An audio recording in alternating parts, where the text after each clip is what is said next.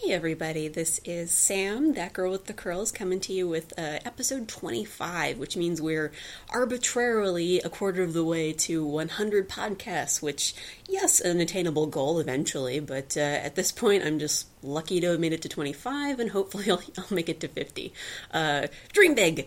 So, um, in this episode, this is actually a another recap of uh, Legend of Korra. It's it's actually the um, discussion slash examination of the finale, and as well like the series as a whole. Uh, I'm joined by uh, you might remember Sean and Miguel from the previous recordings, as well as uh, a number of other podcasts kind of sprinkled about as well. So um, we wanted to cover the the rest of this series because you know we're big fans and there was a lot to talk about definitely. We uh, i'm surprised we actually made it you know over an hour because there's a little bit of an energy problem. We were all tired and we still wanted to do this. We all wanted to talk about it. So it's it's always a little hard to get started and find a momentum uh, when you're that tired when everyone's just kind of like strung out because of holidays and whatnot.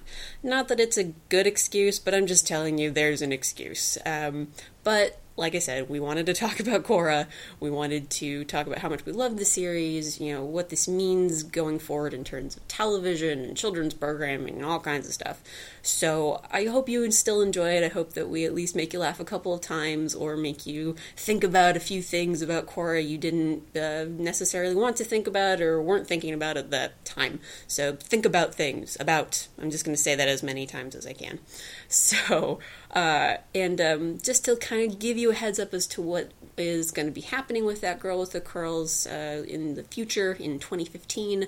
I'm going to be working on getting new guests, definitely. I love talking to people, uh, especially people from my childhood and uh, people who do interesting stuff, so I'm always on the lookout for that. And uh, I'm going to be starting a series of podcasts, I mean, still under this title, but it's going to be history oriented. Uh, I'm a history major, a lot of my friends are history majors, and so we are going to be looking at uh, historical quote unquote movies. Uh, the idea will be one of my friends uh, come, come, and joins us, uh, joins me. There isn't an us. I have this royal we complex that I'm really working on. Anyway, a friend will join me and we will talk about a movie that they love, um, a historical movie that they love, and also one that they don't necessarily love. I, I, hesitate to use the word hate, but hate could be the word used or bandied about at some point. So, like I said, you know, new guests will be showing up, uh, old. Uh, old friends, uh, hosts that have previously been on here before, uh, and we're going to be starting some new stuff. I'm going to try and experiment with the format a little bit too. Uh, yeah, so I'm looking forward to it. Hopefully, 2015 is a better year, a great year indeed. Uh, so, yep, this is uh, episode 25, Legend of Korra season finale. Hope you enjoy it.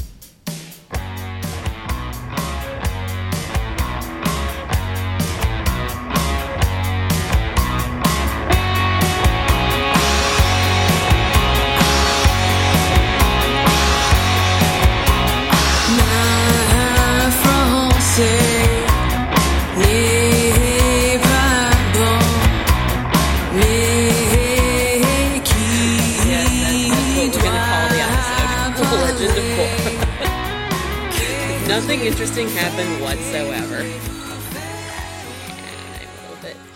Uh, are you guys all ready, or do you need a, a couple minutes? I'm ready. Sean? I'm pretty good to go. Okay. so, uh, we'll just do the regular intro here, because uh, I don't know what I'm doing right now. I'm tired. Uh, welcome once again to That Girl with the Curls, uh, our 25th episode. Yay! Yay! Or my 25th episode. Screw you guys. Yay! Uh, I don't yeah. love you anymore. You are the unloveless child. Uh, you can talk to my family about that one. but uh, yeah, we're celebrating our quarter of the way to 100 episodes because that's a goal uh, arbitrarily I tacked onto this thing uh, by talking about the finale and also essentially like Legend of Korra as a show in of itself. So um, I'm joined today by my Korra loving uh, brethren. Uh, Sean, please say hello. Hello. As well as Miguel. Miguel, please say hello. Oh, hi. so, Legend of Korra, last two episodes. exhilarating.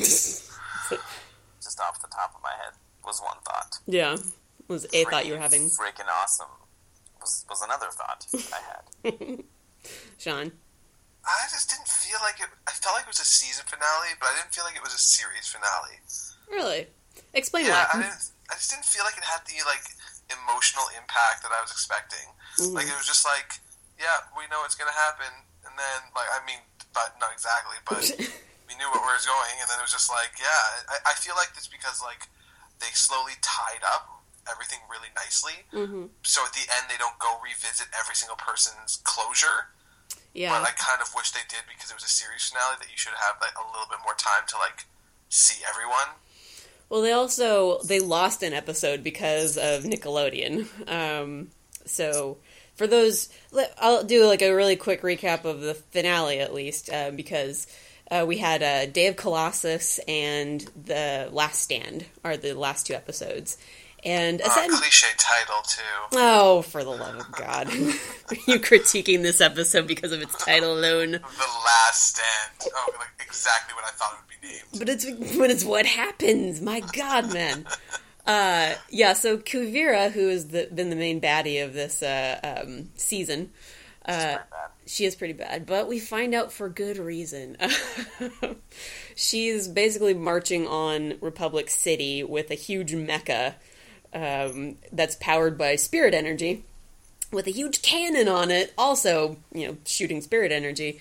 And so Korra and the gang are all trying to stop this and stop Kuvira. I mean, that's essentially what the last two episodes are about. Um, and along the way, you know, everyone kind of gets their moment, and uh, what is it? Uh, Kuvira's like kind of backstory is you know used to reveal why she is the way she is, and Korra does some uh, spirit bending or energy bending and creates a new portal in the middle of Republic City, a new spirit portal. And then at the end of the day, Varrick and Zhu Li get married, and then Korra and Asami hold hands and stare lovingly into each other's eyes as they go on vacation in the spirit world. The end. Which, might I say, sounds like a great vacation. Yeah, if you could go to the spirit world for a vacation, like sign That's me where up. I would go every time if I could. it's like screw the Fire Nation or like the Earth Kingdom or whatever. I'm going to the spirit world. Yeah. Um. So yeah, I mean, I, Sean, I get what you're you're saying. Like it, it didn't feel like um like the big amped up thing we were waiting for. Um. Yeah, I just because it was like I felt with like the last Airbender, the the bad guy was like an overarching villain through four seasons. Mm-hmm. And it built up to this like epic moment at the end. Whereas this one, she faced a big bad person every season, mm-hmm. and so it was just like a, there was no. I don't know. I feel like they should have brought back something else. I think it was like, more bad for your buck because you know they went through so many big villains. I feel like, I mean, I, Sean, I totally feel um, see where you're coming from but um, I, I think in the sense that anything short of you know you see Korra at like seventy or you know something some huge let's say like what if she died during that big spirit bomb portal making process or whatever would have given it like some actual like set in stone closure mm-hmm. because it does kind of leave it towards a okay what the fuck's gonna happen now like I still want to see it but I think it's more just um, a sign of how how wrapped up people get in this show, like how good it is and how great a storytelling it is, and that you automatically want more no matter what they went with with the ending. I don't know. For me, it was more about like what was going to resonate with the audience. Um, and I don't think jumping ahead to you know yeah old Korra or something like that or She'd have to be so old, like she yeah, nine hundred years old. so oh, many years. Done being the Avatar, like like Yoda, just like in the swamps, just like Toph, like yeah. swamp, just chilling in the swamp. That's where everybody goes when they retire. That's what Toph was. Toph was like yeah. the Yoda of this season. sort sort of. Went into a swampland and found a oh. small, a wrinkled mentor who was very harsh and yeah, as a bun. Um, but uh, yeah, because with especially with this last season of Korra, because it was so intrinsically tied into the events of, of the third season and even into the events of the series of a whole, as a whole. I mean, what you're getting here is okay. Here's the here's the bad guy coming at you. It's all got to be kind of contained in this one area. But I feel like the the episode itself, you know, or the season itself was just like one long continuous episode, practically, like where we're trying to, you know, uh, get into Korra's head. She's experiencing post traumatic stress, basically the entire series, um, or the entire season. And then it uh, it all builds to her saving the day not through necessarily sheer force of power but through sympathy and empathy um, for Kuvira because they are so similar. So I think it's just a different type of of ending than what we've basically gotten used to with series television with animation especially if that makes sense I, I did enjoy the pen, the uh, penultimate episode I felt like the Day of the Colossus was really well done yeah, no, I mean it was a straight up like get into the mecha, take it down. Mako is awesome. when they were when they were earthbending the buildings and they were throwing building chunks at it, I was like, yeah, I'm down with this. Yeah. well, and also like Mako like doing the the lightning bending uh, was so cool because you don't um it's one of those things where you don't see that often. He used it like once in the first season, used it last season with uh, killing Ming-Hua um, and so this time it's like the first time he's used lightning for a while, and so you're just like, yeah, it's the coolest thing ever. I love that move. Yeah, it's such a such a better way to end. Like I guess such a better memory of him using lightning because the very first one, if you guys recall in season one, is at his day job, mm-hmm. the old lightning factory or whatever. so that and that made it like I think like in um, the last Airbender, like anytime they popped off lightning, it was like the coolest thing ever because you're like, whoa, they just did what? And then the way they introduced it in Korra is like, ah, you know, just putting in my forty this week. well, I always felt old factory. I always felt like that's how bending was going to eventually become anyway. Because if you've got a, you now have a world where war isn't like the biggest problem anymore, or a dictatorship under the Fire Lord. Right. Um, so then bending skills could get to the point where it would become kind of like everyday stuff. So them generating electricity essentially for an advanced world made sense to me. Um, so glad they made it though. Yeah, it, the rarity of using it. It's not like Mako's go-to maneuver was lightning bolt, lightning bolt, lightning bolt. so, um, there's a couple things I had like to nitpick about though, but mm-hmm. what was with Bolin's like lack of lava bending? Like, did not even like really put time into mastering that. Came out once in a while. It was it was handy. And and my big question is when they broke into the the Colossus he had like a spinning disc. Was that metal? Did he metal bend, or was that like a rock, molten rock disc? When they get into the Colossus, or when they're trying to take it down? When they're like breaking in, when him and Mako go to the engine room. Oh, okay. When they go to the, the huge spirit thing. Um, I don't know because yeah. he's only a lava bender. Because uh, yeah, because Lin and Su were the ones going off to basically wreck the place. Because um, I I don't recall that Bolin was metal bending. He had a, I he had like a disc. disc. Oh no no, he was doing. Like, what the hell is that? He was doing yeah what Ghazan did in the in the previous season. So it was like it's it's the using, it's this weird combination of fire and earth bending. Uh, it's the only way I can describe it because f- heat and fire can make um, uh, movement, you know, kinetic energy and everything like that. So it's got to be something to do with that. Like that's what, yeah, he was throwing a disc around the way Ghazan had done uh, in the previous season. I have to look back into that because I was like, where the hell did he get that? Yeah, it's like it's like busted it out. I'm like, that would have been super handy a while ago. Yeah, I mean, because yeah, the the reveal at the end of se- of season three is that you know Bolin's oh my god, he's actually a lava bender, and he oh, learns it way on the fly. Uh, which is which is so cool when he does. now what? I'm just laughing at that. Like, oh, just on the fly, you just got it. Yeah, he's just like, well, I got to save everyone, so I'm either going to die or something will happen. Um, lava bend. it's like I, I also love it when Mako's like, you know, Bolin, you're a lava bender. he's like, I know, I just found out. But yeah, because with the jump to three years later, one can assume that he just mastered it enough, or he can he uses it so effectively when he does. So Truth. there was some probably some training going on at some point, because since it's apparently a rarity to to be a lava bender uh, for many reasons, uh, that's probably what was going on. I don't think that there was any need to show an extensive training sequence or, or a montage. I love montages. Rocky had a montage. Everybody who's worth a damn will have a montage at some point in their life. it's very true. they will also have a band walking with them down the street as they strut. Yep. Everybody wants a montage. Montage. Um, yeah, it was. I mean, th- Okay, the other question I had was, uh, so the Colossus is built with platinum, which Yes. can't be metal bent. So that means this whole thing had to be built, and like, was it, Pajar? Pajar? No, Patar? Batar Jr. Yeah. Yeah. How did he not know this was being built?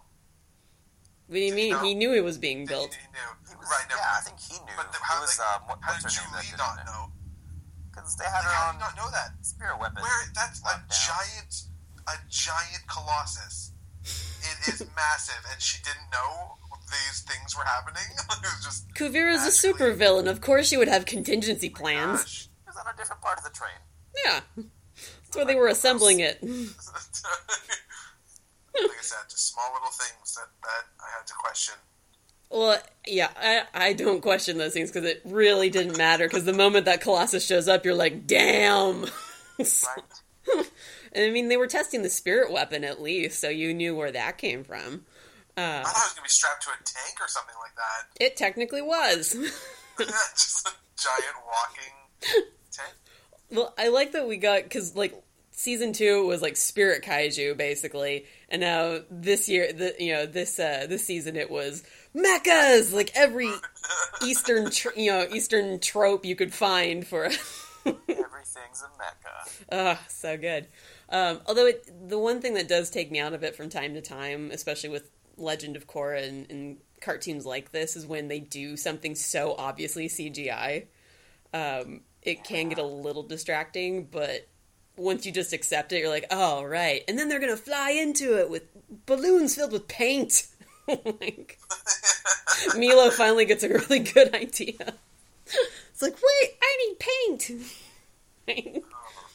um, but I did like the the takedown from the interior of the uh, the Colossus, just because they effectively split up. Like this has been all this stuff with Korra, like becoming less of the I'm just gonna punch everything avatar and more into the, like the strategic planner, the you know the leader, that kind of stuff. So she's just like, all right, it's like we're gonna do a three front assault. Um, I'll go after Kuvira. Uh, Lin and Su just you know rake through the th- you know, the place with all the metal, and then Bolin and Mako shut down the spirit um, vines energy thing that powering the damn thing.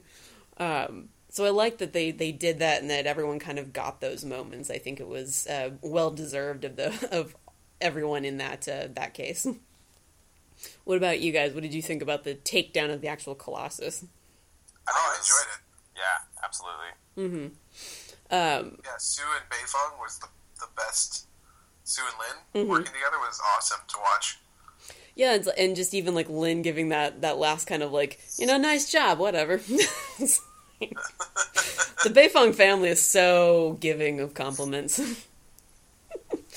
uh, one of the weird things I found was that they didn't have a lot of Jinora and Ikki, and um, a lot of the airbenders kind of got pushed to the side, which I think was kind of more to your point, Sean, that certain people weren't allowed their moments. Yeah, they're airbenders though. But Jinora was like, But even like even the, the emo punk rock guy got more of a side story than some of the airbenders. Ryu? His name was Ryu, right? Yeah. The tour guide, and he had the thing. Well, I think the I don't know. The Airbender kids had the one like one-two punch of those episodes, or that episode where they're like looking for Korra, and then they found her. And they, Yeah. that's that's how they helped. job done. Yeah. Oh, then there was that painting episode where they were painting with the, or was that last season? That no, this was this season. Uh, Okay. They were yeah, they were hanging out with uh, the one uh, the hipster painter. Yeah, the he's a Beifong, right? yeah, he's one. Yeah, he's a Su's son. a lot of hipsters. A lot of hipsters in this, this series. hey, you know, the times. You know, Republic City's happening. A lot of, a lot of artists and whatnots. Um, no, and and I understand it. It's I mean to to go back to my own previous point, it's about like the the uh, the series as a whole. It's just going to be an entire episode of me stopping it so that uh, The mysterious sound. like Sam, the sound is coming from in the house. that would be terrifying. Let's not joke about that. Okay. it's like Yeah, I've watched a lot of C- I've watched a lot of CSI, a lot of uh, Criminal Minds. Okay, let's not joke about that. All right, we won't joke about it. if I've learned anything from watching CSI and Law and Order, it's that criminals will just find their way into your house no matter what you're doing. exactly. Wait, what? Like right now? What? Yeah. What? Oh God. Like, I gotta like watch could that. be in, It's in like the room. Miguel, turn around, look behind you. Oh no. Dun dun dun. Pretty much. Uh, It's nothing. Don't worry. uh, anyway, the the whole thing then becomes uh, the, these episodes are are about like following Korra through her journey, and and everyone's moments are are basically like scattered about the season because you know the creators um, Michael Dante DiMartino and Brian Konietzko uh, knew that this was the last season, so it was kind of you know I think they're they were doing it on purpose, like giving people their moments, just not when it was you know we normally would have seen it. You know, yeah, everyone's expecting it at the end, but the end has to be more about Korra and wrapping up her story um, for the time being, and uh, and getting her to a place where she's now more balanced, I guess, because the last book is called Balance. Oh yeah. So it is. Yeah, ca- we called that I think on the show. Pretty sure like four episodes, or I mean, right before the season started. yeah, it, it was kind of like I'm pretty sure one of us said the exact word. It's like it's it's kind of you know the, the next you know place it should go is you know you had change and now it's balance. yeah, it's balance. Exactly. um, so was there anything else in like Day of Colossus that like stood out to you guys? I mean, with the the takedown or or anything that you wanted to talk about in terms of of that episode or even the the last episode? I mean, we'll get to the ending ending, but um, I, I just really think that they did a like an awesome job on that episode. Like the they it had shown how they had like perfected their craft and their storytelling. mhm. The way everything culminated in the music and the the bending. It was all kind of like dancing almost. Mhm. It was really cool to watch. Miguel. Um, I agree with everything all the time. No, I think um, The most agreeable person on the panel. yeah, Shadow the Colossus or whatever um, was I, I think the the big you know you know white knuckle thrill ride that everyone is expecting Mhm. of a typical series or season finale, but then you know the follow up, the next one with all the the feel goods and whatnot is more uh, I don't know, kind of lost it there. Um, more I think well what I thought anyway was more of an appropriate like season finale. I think I, don't know, I thought they were well done. It was like a good balance between eh eh balance Balance, the yeah. two episodes. How many times can we work balance into this uh, this podcast? We can do it. Uh, Yeah, no, I, I I agree that yeah, the Day of Colossus is much more the traditional season ender. Like you, you could just see like after they bring down the the the robot, it's it's all about like okay, now we got to wrap this all up. Kuvira's gone and uh, day is saved. Huzzah! Huzzah! Um, that kind of stuff. But what you have with uh, the Last Stand is basically just it's like the coda to the finale uh, just being all like, no, we're going to take it an extra step here and have Korra and Kuvira just keep going at it until a freaking new spirit portal is created. Um, because I don't know about you guys, but my favorite shot was when Korra is literally staring down the barrel of the gun. The uh, because uh, again, for those who maybe weren't watching the show and whoever the hell you are, why are you listening to this? Yeah, why would you do that? I don't understand.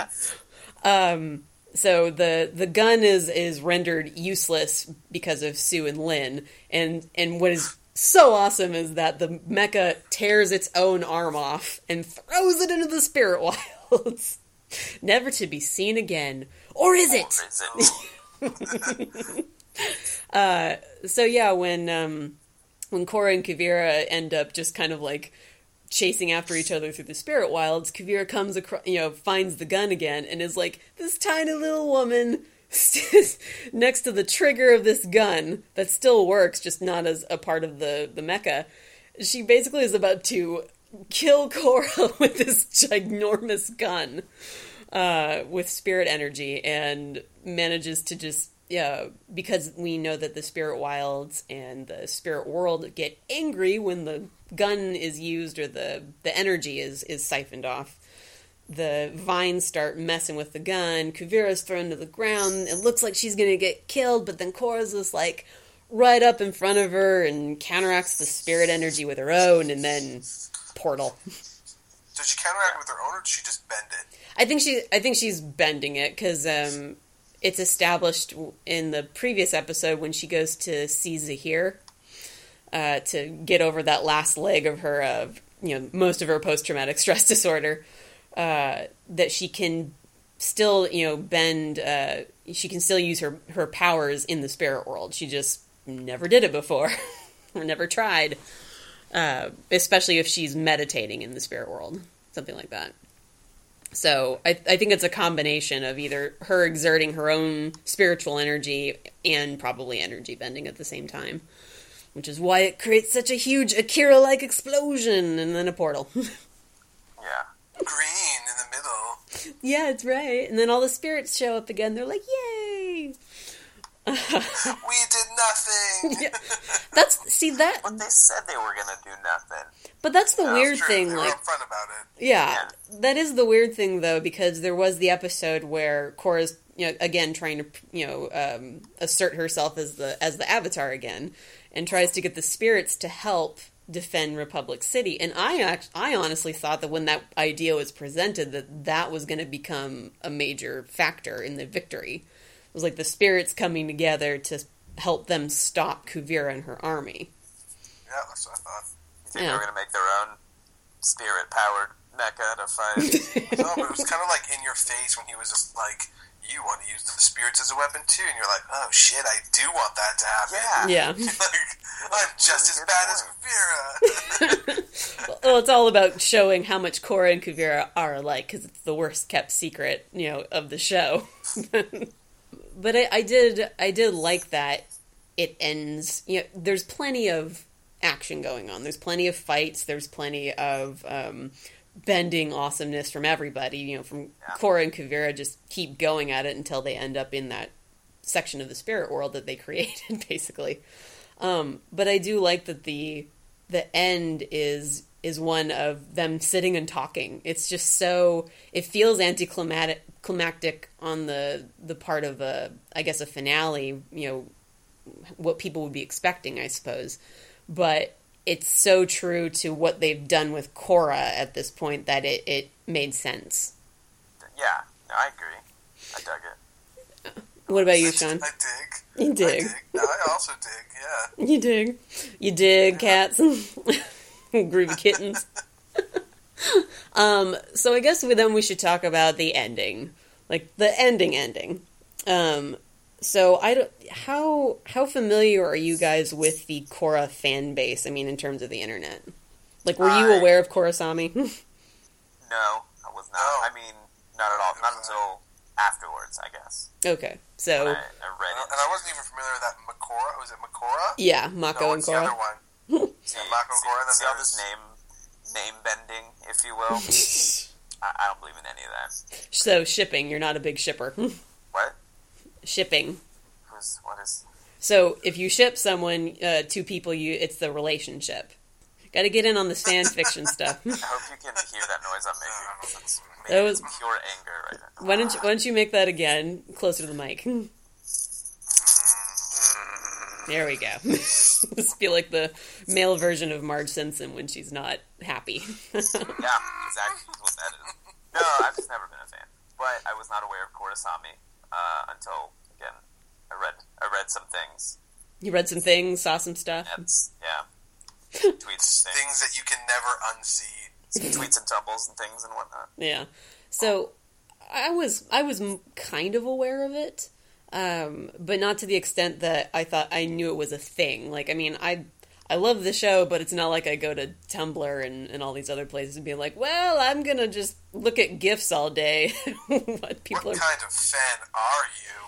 I wish I had that kind of life. A mildly could actually interested just fan. Do that, but I can't. I don't have the time or the anything. Time or anything. The wherewithal. anything, literally anything to do with that. it's like I don't have the time or the uh, whatever. I can't even finish the sentence. Uh, Yeah, exactly. That's me. Finishing the sentence would require me putting time into it. ugh, I have to think about what I was Even, saying. even as I speak, I realize my sentence is folly. I'm just gonna taper off now. Way. Meh. But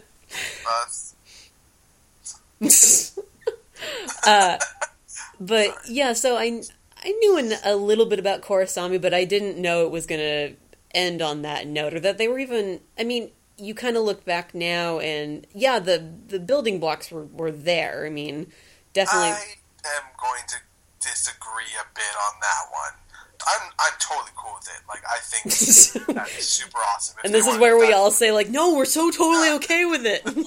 I am. I'm 100 percent okay with it. I, Mhm. I think that's great. I just don't think there was enough of a setup. Like I don't think they they put enough effort into showing them having these awkward, you know, unsure like glances. Like there, it wasn't obvious to me. Like that when it was like it was. I was like, what happened? Did they just are they together in the end? I had to ask. I was like, I don't know if that's maybe there's really good friends going into the spirit world Who Girls hold like hands hold and stare lovingly at hold each other. Yeah, The best so of friends. but that's- I, I can Yeah, safely say I've never really held my friend's hands that like You're a that. friend then. Apparently, yes, I'm a very of- highly independent friend uh, who does not need to hold hands with everyone. Uh, I just don't think it was set up, and I don't think it was set up enough no, to and make it obvious. and by the creator's own admissions, uh, Brian Konietzko went on Tumblr to basically say that yes, Korrasami is canon because there was a lot of speculation going on and people being like, it's so vague and sort of ambiguous, even though it really wasn't. Um, but uh, so th- they've confirmed that it's it's real. And and Brian Konietzko was even like, it's not the best way we could have approached it because they they weren't certain that they could even pull it off. Because uh, I don't know if either of you have read that Tumblr post, but um, yeah, I did actually. Oh, okay. Yeah, because so he's basically saying like he had the idea for it back in like basically in the first season when they started introducing Asami, uh, but figured because it's a network television or not network but a cable television, one of the bigger children's television networks and everything that they probably couldn't get away with it, and basically the the end is kind of their way of going like, yeah, we're just gonna do this, like. We're just gonna put this out there. Mm-hmm. Take it as you will. yeah, exactly. And there were there were things I feel like I mean you can go and look back in like season three and definitely in season four when Korra returns to Republic City and everything. Uh, there's moments there where you see like the the inklings and the beginnings of a relationship possibly starting, or at least the the notion of oh I'm attracted to her perhaps or whatever. Uh, so the vacation is almost like the beginning of a relationship, you know, essentially. I do agree that it was shown like you could see it in those instances, especially when they they were on a date and Mako found out. Isn't that in like season four? Yeah, well, he She's like, they're like, "Oh, you're out to dinner," and it's like, "Yeah, I just didn't know if I should invite you." No, well, they were out. She was out with Mako and Asami, and then they brought Oh, Prince Wu along. So that was that was never intended to to be like a oh they're on a date. Fair. Never mind. I retract my comment then. Alrighty then. Um, we just know that you know Mako is a terrible bodyguard because he lets royalty go off to the bathroom by themselves and then gets And them. all kinds of other stuff. Yeah, it's like that was the weird thing too that Mako was kind of pushed to the side in this this season. Um, didn't do much. She was just kind of there. it's like felt kind of bad for him for a little bit. um, but anyway, so the Also, if you, you're, you're Mako, you just found out both your ex girlfriends are now like That's- yeah, that's the thing because yeah, Mako oh, dated Oh, both of them. So sad. They just don't show the reaction shot of Mako and Bolin being like, "What are Korra and Asami doing over there?" I think that's why they cut to them being like in the spirit world. They're like, we don't want to show the the, the questions of the friends. You're like, wait, what? Mako's like, wait, both of you? It's like, oh man, I dated both of you. Oh man, what does that say about me? It's like, absolutely nothing, Mako. Uh, don't worry about it. uh, You're great. You're great. You're, you're awesome. No, just go You're watch your awesome. your brother be with his girlfriend, and you have Prince Wu. Uh, oh.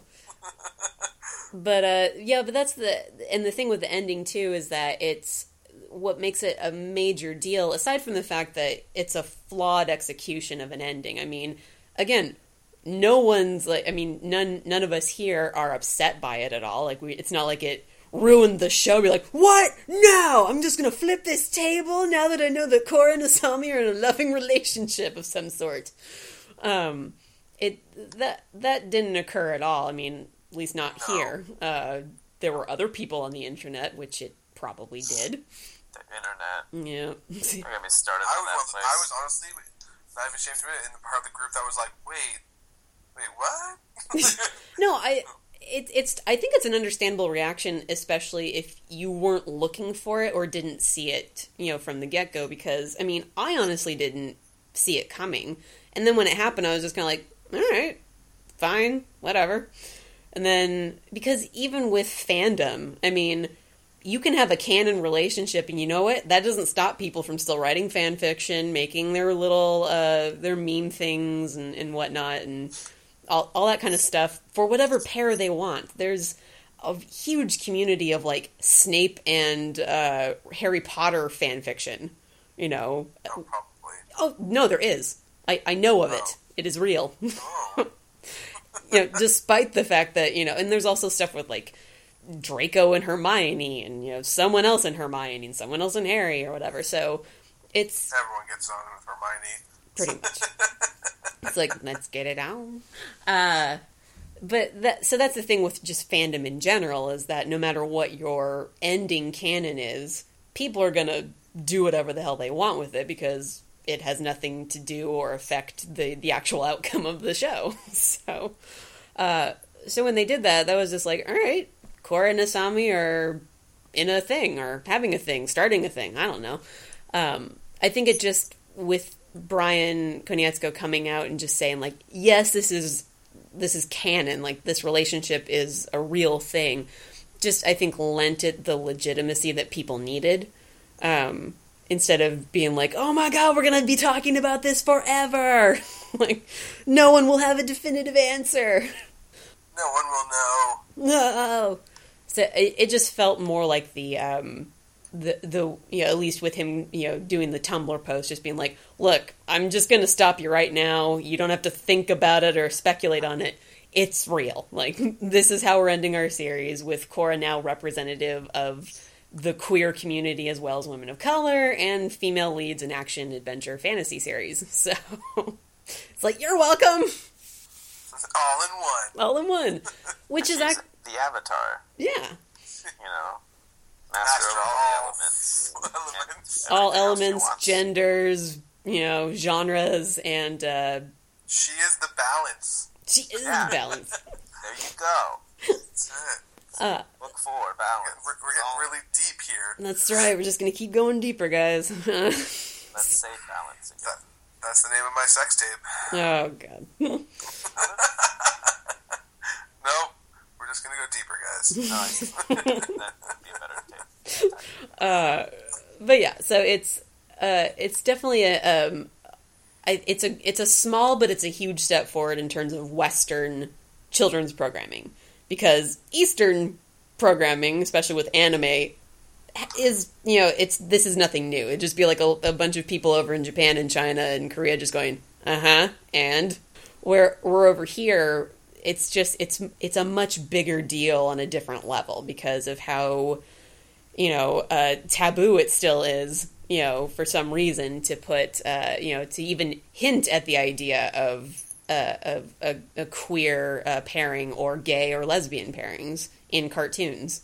So I guess I would ask you, you know, both of you, like, what uh, do you think that this is a big enough step, or they could have gone further, or you know, what do you think about that kind of thing? Well, I mean, I think, yeah, they could have gone further. I mean, that's not a.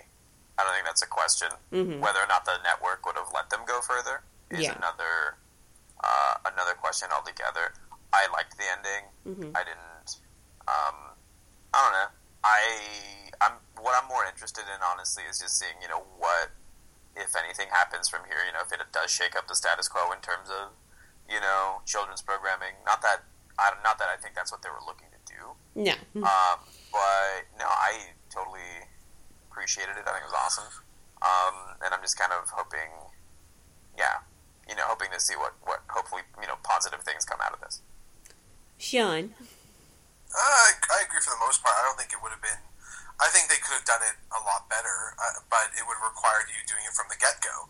Uh, instead of keeping it ambiguous until the last moment and then confirming everyone's suspicions, it should have been brought up as one of the, you know, from the start and had that her, you know, love story to go through the whole season series like that. Mm-hmm. But at the same time, you, you know that the Nickelodeon would be like, no, there's no chance. So I think with what they could, the fact that they like said it, like it was cool. It was kind of like almost like you know when J.K. Rowling was like Dumbledore's gay, and you're just like, oh, okay, cool. Like it doesn't like affect what has happened in the past four seasons. It doesn't Mhm. like make you go like, oh, it makes me think so much different of them. It's like, oh, cool. Like that's just another aspect of the character I didn't really get to know while she was fucking, you know, saving the world Yeah.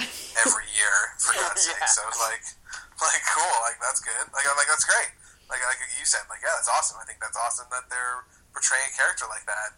But like I feel like you you could have if networks weren't a thing, they would would have done it from the outset. It would have been the first Mako's love whole story between both of them would have happened. Yeah, it, it really feels like based on on that post from from Brian that uh, it was much more like, man, if we could have had that happen, uh, we totally would have done it. it's like, Yeah. which would have been really interesting to see, you know, a show tackle that because it really it's not around at all. I mean, there's. I guess there's some cartoons where they hint at, you know, gay and lesbian relationships or queer, uh, you know, LGBTQ, yeah, uh, relationships, but nothing's ever been like really explicitly stated. Um, and Korra's like the closest that we've gotten to that in, you know, in the in the, in the states at least. Uh, I think it's a nice a nice touch, and I think that hopefully will bring, as Miguel said, positive, you know, changes. Because I think that with a lot of kids going through like being in the closet and being afraid to come out, having a role model, whether it's fictitious or not, to you know look up to, would be nice to have. Oh yeah, def- I mean, yeah. and you figure at every convention that I've been to since uh, Korra came out in 2012, there have been so many people who dress up like Korra, or people from The Legend of Korra and the Avatar: The Last Airbender and everything. I mean, it's they're huge shows. They have an amazing fan base of people who love these characters, and Please keep making it forever. yeah, come on, guys.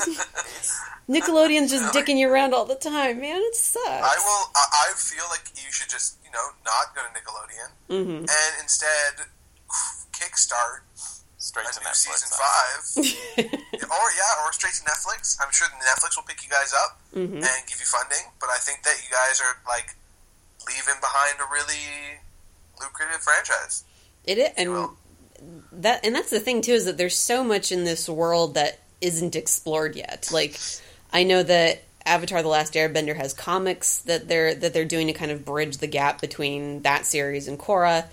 Um, hopefully, Korra gets a comic. That would be kind of cool to to see the continuing adventures, and and it would be a great place to start exploring her and Asami's relationship too. Yeah, Um, absolutely. I would love to see like a, a show about pro bending circuits. That Oh my be, God. I would watch that.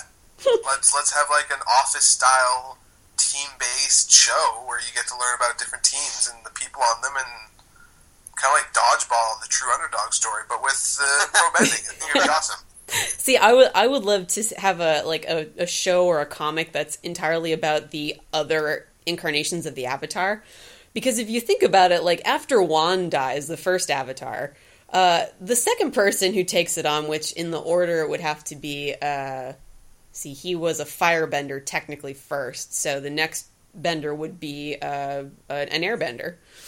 Uh, so, what was the second Avatar's life like? Because all they had was Wan to talk to. in terms of getting like, any kind of advice. Hey Wan, what's up? What's going on, dude? So Yeah. I was wondering if I could chat with you about some of the problems I've been having around here. A lot of people are pretty angry that I can control all the elements. Uh, what should I talk to them about? yeah, so it's like, could you imagine going to Wan for that kind of advice? like, uh, Wan would be like, dude, I was like a street urchin. Like, I was Aladdin. Shut up. I was, I was uh, dude, pretty much Aladdin, and then I got wicked powers. So, yeah, I don't know. Go talk to them. it be though the first time, as like the second avatar, you found out you could talk to Wan. Oh my god. her. He's just like, look, hey, uh, keeping a journal there. He's like, what is? What? Who are you? well, funny story. I used to be you. And, like- you know, hi Jinx and Sue. and you're the Funny representation story, of this female spirit. Yeah, Uh, yeah, so or however that works. yeah, I would I would really love to like see like just one shot stories of like I mean there's ten thousand like you know years worth of avatars. That's that's a lot of A lot avatars, avatars. huh? I said exactly what you said. Oh, okay. Yay, twinsies. Uh, yeah, it's it's so many avatars to go through, and I think that would just, and and each one shot would be a different writer, different artist, so you could have like different things uh, uh, represented um, stylistically at least. But yeah, it's stop talking because we're literally giving them this? like. Are we Yeah, like, right now? Dark Horse giving Comics them or whoever, gold if you're mines listening. here. all right, everyone. We got to like write this down, record it, Trademark, guys. This is all patent pending, and- This is patent pending. someone else's franchise already. So. I know. like, damn it. Like, at least give us some like writing credits, okay? Like, we need to puff up our resume a bit, all right? It's like we totally gave you this idea already. Come on.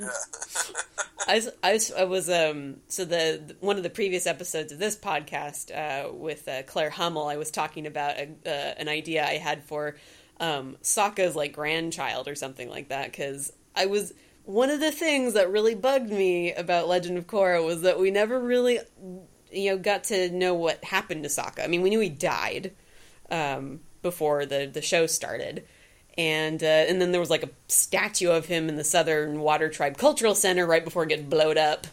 Um, but you know, we we don't ever get any like definitive answer about like what happened to Sokka and Suki. I mean, uh, granted, there's a lot of characters in uh, Avatar that we don't know about what happened to them. But Sokka was a main player. Uh, I think him and, and Suki deserved at least a, a nod or a mention at some point. Councilman Sokka. Councilman Sokka. Well, then Tenzin mentioned him one time when they were talking about the the Red Lotus. He's like, "Yes, Chief Sokka and blah blah blah blah, and I all rescued you from them the first time they tried to kill you when you were four. Um, but it's just kind of like, Chief Sokka, you mean your uncle? Like, we talked about that yet? Uh, the fact that maybe he would have had kids with Su- Suki or something. I don't know. Uh, so I had talked Well, to maybe it was a terrible story, and like Sokka got left at the altar, and you know, then he became a bitter old man obsessed with his boomerang. Would you really want to hear that story? Which Yes. Yeah, I want any story. I love Sokka. he was my favorite character. but uh, I told Claire Hummel my idea for one of sad their. story then It would, yeah, it would be a sad story, but it would be a story worth telling. Uh, would be. it would. Because I was telling Claire Hummel about uh, you know the idea for the character because I don't know how the genetics work in the the Avatar Korra world. It seems that you can develop a, a power based on wh- whoever in your family has it. Uh, and so the idea was that if Sokka carries the gene for waterbending, but uh, so the idea was that Sokka and Suki, because you know they have uh, the the background as you know waterbending, and then also the uh, Kyoshi warriors, that their kid or grandkid would then use the Kyoshi warriors uh, fan to waterbend. oh, cool! I know, right? It would be like an instrument that they used, and like they could just like fling water and it freezes and it's going. It's like ice bullets. Or maybe they didn't get bending at all, but then when Korra opened the spear portal, they got air bending, and they used the fan to air bend. Oh my god, that also would be amazing. We have all the amazing ideas. uh, yeah, when I told her that, she was like, "Don't tell me I'm gonna end up drawing that." Like, do it, do the drawing. Um, Do the thing. do the do do the thing. And okay, so um, another relationship that kind of you know sprang out of nowhere a little bit, uh, but you could make the case that it was kind of there. Uh, Varrick and Zhu Li. Um, they got married. They did the thing. They did. Uh, what did you guys think of their uh, their blossoming relationship? I was for it from the beginning. Team Like, Zhu Li and that's gonna Varrick. turn out really well, and that's going to be a fun romance that blooms throughout this entire series, and it, it turned out to be fantastic. And yeah, I, I did love because what it's been pointed out that because Varrick is essentially based on like a Howard Hughes type character uh, with his ex, uh, eccentricities and whatnot, but he's kind of like the Tony Stark of the Korra universe, and that makes Zhu Li uh, the Pepper Potts essentially. So for them to get together, you're just kind of like, yeah, that totally makes sense. that seems like something that would have happened regardless. You guys are riveting. Hey, hey, hey, We got more of like a like a Patty Hearst vibe. Patty Hearst. Less Howard Hughes. that she's that Varrick was gonna you know hold up a bank. Didn't he try to like kidnap the president or something? Yeah, he did. Yeah. So not far from you know holding up a bank. Yeah, after I mean, being brainwashed by a group of. I think in his scenario, ideally, Varrick would have been the one doing the brainwashing. That's very but, true. You know. That's why he was making the movers. So. Yeah. Nook of the North. Nuktuk of the. Nuck, is it Nuktuk? It's Nuktuk, yeah. I think there is something called the Nook of the North. There is, yeah. I think it's a yeah, it's a movie. Uh, I think the the re, the recap episode where Varrick has his Nuktuk mover, you know, telling the story of Bolin with like the big cadre of villains, like the the Sinister Six minus two or whatever they were. Um, that was maybe my favorite moment of like the entire series, probably, where they just got the, like the fake phones that they drew in and everything, ridiculous. which is in, actually, it's interesting because that's the episode that basically they had to make in order to keep their staff. Um, because uh, you, do you guys know the story behind the clip episode? No, do tell. the clip. So the clip show came about because Nickelodeon decided that, you know, other than putting them online abruptly without any fanfare at all, right before New York City Comic Con, they were also going to scale their budget back, which would have been the equivalent of an entire episode. Um, yeah, so uh, you know, DiMartino and Konietzko had to basically make the decision to either do a clip show that would still keep you know their people employed um, for another episode, or uh, not do that and you know lose out on a whole episode of the season. So it was kind of like Nickelodeon going, "Yeah, everyone loves you, and we're just going to take your money away." So, I mean, that's the whole reason why they they did that. It, it, it feels like if they hadn't done a clip show, that maybe we would have gotten more of something. I don't know what it would have been, but it would have been more. I wasn't a fan of the clip show. Yeah, it's not the best episode. It, It felt like filler to me. I was just like, no. There's That's what so a clip show more. always is. Mhm. It's always filler. I know, but I'm just like, I don't need to know. Make it a fluff episode then. I don't need to know what happened from the beginning. Show me like an adventure from one of the Airbenders who isn't like. Where's the little kid? Where's that dude who Jinora's got a big crush on? okay. Yeah, what happened to for him? Like, show episode something one. with Kai. Like that's a filler episode, but that's at least you know interesting and entertaining. I don't need to recap everything I've just seen. Well, it was all about animation, so they couldn't like afford to animate any like really new stuff except for the little filler bits uh, between the clips. Hey, have you seen some of the trailers people make from clips from other movies put together? Yes. They could have done something else.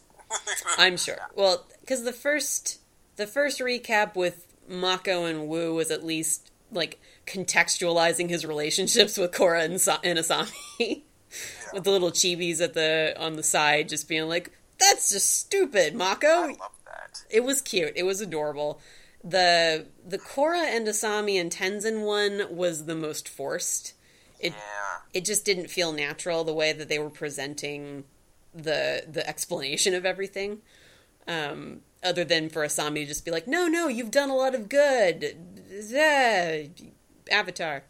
Um, whereas the I kind of wish that the entire episode had just been Varrick recounting his version of the Legend of Korra. That would have been awesome. Yeah. That that would have been worth the clips because at least it would have been in the context of him wildly getting it out of order, and they could have like what they did with um, Bolin, put his face over Korra's when she's the spirit kaiju thingy. Yeah. like, so if they could do that, they could definitely have made an entire episode surrounding that. I think that would have been a better way to do it because it was clearly the more the most entertaining of the three. So, I guess uh, since this is the series finale and we're we're coming on a, a an hour soon, so we probably don't want to like. I don't think we can go for an hour and a half about this, but Watch me. that's okay. Um, what did you What did you guys think of? I guess Legend of Korra as a series, all, all its own. Like you I know, want more. One more. I want more. It was like my highlight Friday night. I was like, yeah, Right. Friday night. Core More night. like more like Legend Legend of Make Mora. Am I right? Jesus. That was Jimmy, can you cut that? Jimmy, yep, yep. Uh, and he's he's shaking his head no. I'm sorry. Ah, no. You've got to live with your mistakes, Miguel, It's okay. or your awesomeness. I don't know. Either way. Yeah. Hardcore fan. No. Jesus. Oh yeah. Here we go. Uh on, let's keep going, guys. We can we can do this. Uh huh. so they'll they'll come naturally. It's it's okay. uh, but what what did you think of the the series as a whole, Miguel? I super enjoyed it. When I originally learned, you know, however long ago that there was going to be a follow up series to The Last Airbender, I was like, mm, no way. It's probably going to be whatever. I'll watch it.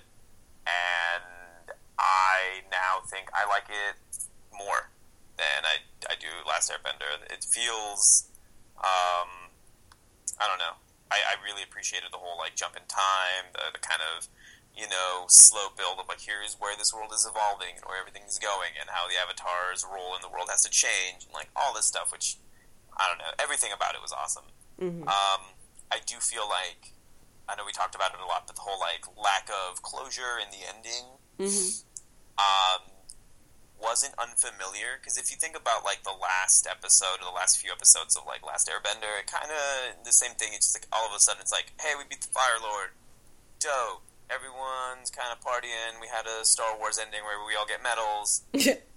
No, and there was that And then you're like, cliffhanger. so now what? Like, oh, there was that cliffhanger with uh, Zuko. He's like, Yeah. where is my mother? And I was like, oh snap! And then you never, unless you're yeah. So you know, if you want to talk about you know loose threads, and unresolved storylines and stuff, they they had plenty there too. Um, but I think it's you know the, the show creators' subtle way of saying like this is life. You know, you're never gonna get an ending that you're happy with because there's always gonna be that next phase. You know, there could be a book five and a six and a seven, but we might not ever see them. But Mhm. that's, that's okay, just because we know they're out there somewhere. someone's someone's making them right now in their own mind. yeah, just don't put them on the internet. Yeah, is probably no. no, I, I agree with you, Miguel. I, I actually feel like I I like Korra more than Avatar: The Last Airbender, um, simply simply because the show itself kind of took the storytelling to a, a different level, um, and and the show also felt timely. Like it, it, I mean, it's not dated to the point where we can be all like, that was clearly a millennial show or something like that, but it felt relevant um, to what's been going on in you know television it, with issues with women, all that kind of stuff. I mean, this is a series that you know, especially with this last season, has been has tipped the scales in terms of having female characters outnumber male characters, and still awesome. Always been awesome, but that you have all of these amazing female characters from the youngest being Ikki all the way to the oldest probably being Toph at this point. um, and this wide range of different types of characters, I think, is just amazing and is something that kids need to watch. They should be shown this, um, and it's I and I think it does a really good job of not talking down to kids. Not that Avatar did at all, but this just feels more like a show that has more, I guess, weight to it at times. Yeah. Well, I think that, I mean, I think I do enjoy Korra a bit more than I enjoyed Last Airbender. Um, I do miss some some of the, the aspects of Last Airbender. I miss the classic, like, you know the setting of the Last Airbender. I, Mhm. I but I just noticed that it's like everything kind of grew up.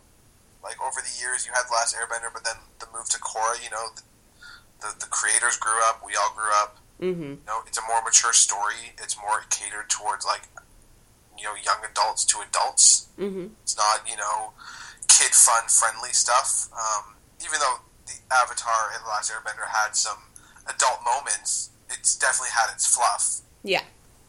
And I think that it, it just grew up, and I think we all grew up, and we needed something that was more reflective of you know the people who started with the show. How long ago did the Last Airbender come out? Like Uh, Last Airbender started in 2005 and ended in 2008. I was Wild like ride. twenty two. Wow. Yeah. So I mean, yeah, you figure if if you were six when Avatar started, so uh, you're like fifteen basically by the time Korra rolls around. Yeah. so it, yeah, it was definitely like a, it, it feels like you know uh, uh, DiMartino and Konietzko like made it with the the idea in mind that their audience from Avatar had grown up, uh, and so that they needed to have a, a character that reflected that. Of course. Yeah. And I think they did a brilliant job with that. And I think it was a. I liked the whole new setting of Republic City and how like everything was evolving, like you said. hmm Um, I also think that you guys could make a story about a fully evolved world where there's less benders and more technology in urban settings. hmm Still have an avatar. Just a story idea, guys. Feel free to run with it. well, and and more, more bending in my TV, and I don't want to have to rewatch things.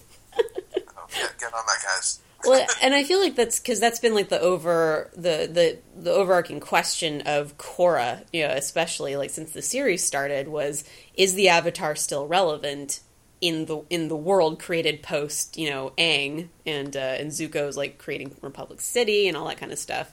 Like it's it's all been leading up to. Uh, it, I think that's where where I've always I've I've kind of been with the ending and why I'm okay with it. Like how it how it comes about is because the whole series feels like it now that it's been gearing towards this question of is the avatar still relevant in this technologically advanced world? And the answer is still yes just for you know different reasons now. Um, they need her to, to restore balance because people are still gonna like you know create terrible situations that she's gonna have to step into and uh, Like huge super weapons. Yep, like huge super weapons, and the, and the fact that it's um, she has to go through this um, whole season suffering from post traumatic stress and from the fear of dying and uh, all that stuff in order to come out a better person, and that's and that's what actually beats Kuvira is that she's she has perspective and wisdom to be able to go like no no I get it. I understand where you're coming from. I'm the same way. Funny that. Uh, so it's just it's been this really interesting you know way that the the four seasons have kind of like culminated in this one question and answer which is just like yep we still need her and she's not done learning yet. And it's just like yay! Truth. yeah. Because i mean there's the there's always been the eastern uh the you know very Yeah, buddhist like sensibility about it especially with the when she tells tenzin that she suffered in order to become wiser uh, and that she needed to do that uh, and then the whole idea like oh i'm still i still need to keep learning and you're like yes you need to keep learning all the interesting and cool ways of bending and then we can see that Except swamp bending. i'm sure they could still make that cool Oh. Oh come on! She didn't even. I'm so. I'm actually kind of surprised she didn't sand bend when, during the third season when they were um, in the desert, basically. you think that they would just figure that out? You know, it's Earth Mhm. technically. It is, yeah. Earth and a lot of um, some air probably in there. Oh, you yeah, know? probably. They can they could generate that kind of like turbine engine type thing. Um, yeah, that's that's always been one of the. I don't know if if you learn the newer skills as the avatar, does that get passed in down to the next avatar? Do they like suddenly know how to metal bend and that kind of just like learn.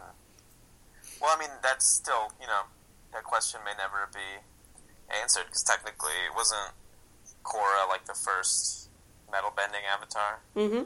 Yeah. So, what's gonna what's the next one gonna do? When they jump Space, ahead. space bending. Space bend. That'll be you know you give it like two or three generations. The avatars opening up like black holes and traveling to Mars and stuff. Like that's just what they do. Holy shit. Yeah. They're like, Well, because I mean, I think it, it was that conversation with uh, Henry Rollins when he's just like, "Dude, you just you just manipulate energy, duh. Like, figure that out." I would love it if that was how he approached it too. He's like, duh, Is that not what he said? that's equivalent. It's close enough. Uh, I think he said it with a little bit more like, I'm going to give you some more philosophy. so, His beard. That's true. His weird beard and his floating there. Uh, uh, so, I guess, you know, to close this thing out a little bit, um, did you guys have like a favorite episode or if, I mean I know Miguel you mentioned the uh, the the mover story from Varrick and, and Bolin and everything but any uh, like favorite scenes favorite episodes that you know just still now strike you and you're just kind of like man that was great Everything with Zaheer in it, oh yeah just hands down. I don't know. I I loved his character. It Mhm. was just like that little bit of of nihilist that everyone you know wants to be deep down in their hearts, mixed with some you know really out there philosophy and airbending. Mm hmm It's everything. He's really Aang if you think about it. They're exactly the same. yeah exactly except for the you know trying to kill people part I mean just just a tiny difference between the two of them yeah. Okay. Other than that they're totally like twins yeah. Shaved heads and all. Twinsies. Uh, Sean, what did you have like a, a particular favorite thing or something that struck you? You know, even now. Uh, any of the bending scenes, Mm. I think they've just really perfected their choreography uh, in how they build these scenes up. Um, just like going all the way back to like when when they're fighting the when they try to kidnap Korra hmm and Zaheer and them try to fight each other in uh, what is the city called? Oh, uh. Zaofu. Zaofu, that's it. Uh, when they're fighting there, like that scene was incredible to watch. Like that was amazing. And even when they try to take down the super weapon in the first place, and Toph has to kind of rescue them and comes in and just owns the place with like a foot stomp. She's like, "You give metal benders a bad name." I was like, "Yes, Toph." That's right. Like, you're gonna come in and you're gonna kick her ass, and then she didn't. And I was like, "No, could have ended this." you know, like three generations of Beifong women. And you're like, come on. uh, yeah, no, I, it's one of the things that I'm going to miss about it not being an animated show. I mean, if if Korra does get a comic book, it's it's going to be you know I'll, I'll definitely read it, but it's just not going to feel the same because this is a particular type of story that really requires animation to get like the bending right. Yeah. So it's it's going to be one of those things where the, the comic will never be as good as the television show. You know, Maybe we can just forget about M Night Shyamalan's bastardization and start again with the live action. Maybe or maybe they should just tell their own story within the universe instead of trying to recap an entire season in a two hour movie. Or that. I don't even care. Just use your goddamn mythos to make a fucking movie. That's good and not crap. I want to record that. I'm just going to isolate that and send it to people. Like, Yeah. use your goddamn mythos and fucking make a movie. Come on. Like, I would be play Iron Man 2 at work all the time. And the trailer for before Iron Man 2 is The Last Airbender. And, like, you cut away all of the crap from that movie and you just leave the bending. It was awesome. I was like, I want to watch that, but I know what's going to happen if I watch that. I'm going to get super angry at the story and I'm going to get frustrated. But Mhm. Just cut out all of it and just watch bending and you're like, this is awesome to watch. Is there a version of that maybe out on YouTube or something that's just the Oh, bending from that that is- movie? Looking that up Honestly, right even now. some of the bending in that movie pissed me off. Like the the breakdancing with the with the earthbenders, Mm. the fact that the firebenders had to have fire to bend. Yeah, it was like it had to Uh. be already lit. They weren't actually producing their own fire. Mm-hmm. The fact that they pronounced every name pretty much wrong if they could. I don't think that happened in the bending Oh my scenes. god, so frustrating. Ugh, it's like the minute they started saying Soka, it's like, D- you had a cartoon. You had one job. Yeah, one job. Do this right, and you didn't. They told you how to pronounce the names. like, how do you screw that up? Apparently, like this. I'd be okay with um, an MMO if they went that route. Oh know? yeah, just like a post season or post Korra book four. Like, let's run into the spirit world and level up your thing. There's the have you have you guys played the games for Avatar or for Korra? Because I I know that they're out there, but I there was like a I think Xbox 360 PS something Avatar game. I tried to play it. It was terrible. Yeah, that's like what I've heard. Um, box or fireballs. Yeah. And then I heard I've heard mixed reviews of the Korra one, but I haven't actually played it. Okay. We have to do a let's play, and then we can be like, man, they should do better games. Uh, right. uh, all right, guys. So, I mean, is there anything anything that we've left out that you wanted to cover uh, before we we end this episode and close out the year? Have we asked them to make more episodes? Can Bolin just get his own show? Can I play live action Bolin? We explored this this option. I, I think that all of those are viable questions. Uh, I'm going to just send them off to the creators because I have that kind of a connection. Yeah, send my headshot with them. Perfect. I'll just get a hold of Janet uh, Varney and just be like, uh, "Hey, we have some questions. Would you mind?" but uh, but overall, satisfied, happy with the the end of of Korra as it is. Yeah, it's the end of Korra. I mean, aside, yes, for that point exactly that it is the end. Mm-hmm. I was, yeah, it was great. It was a great ride while it lasted. Yeah, but sad to see it go. Stupid Nickelodeon. like, all right. What? What's up, Netflix? yeah, so like, hey, Netflix, how you doing? uh, okay, so I'm I'm gonna say that's thumbs up from everybody for Korra, and uh, again, sad to see it go, but as endings go, it was pretty damn near perfect. Um, so hopefully one day we'll get another show from these guys, and I can't imagine why they wouldn't get something else somewhere yeah. down the line. The huh? use your damn mythos. Yeah, do, use your damn mythos. but uh, yeah, uh, Miguel, Sean, thank you for coming back for some more Korra talk, and it's been a while since we did that. Uh, and uh, do you guys want to plug anything, like where the people can find you uh, online at all? Uh, Sean, we'll start with you. I am on Twitter at Sean Perot. I tweet comedy and funny things. Mm. I will have a YouTube channel soon. Ooh, soon. So soon. So, so, so very, very soon. Miguel? I uh, can also be found on Twitter at not a Kryptonian. um, because my name is Miguel. Uh, Superman is not my cousin, but I am from Kansas. Wait, are you Kryptonian? No, I get that a lot though. uh, but yeah, no, just on Twitter. Uh, I have a Tumblr as well somewhere, but I don't really update it. so that's all. Well, it's good that you can tell people about the thing you don't update. yeah. Yeah, righteous indifference is what it's called, actually. So, makes sense that I don't update. Everyone go check it out so that Miguel is forced to write something. Boo. Boo. Make me do stuff. That's what I'm going to do to everybody. Uh, and uh, as always, you guys can find me at darling underscore Sammy on Twitter. Uh, maniacalgeek.com is the website where this is usually, uh, this podcast is normally hosted, as well as on SoundCloud and uh, you can go on Facebook and like the uh, the the page. It's uh, Maniacal Curls, I believe, is the the URL. It would probably be useful if I had that information offhand and knew it correctly, but you'll find it. It's fine.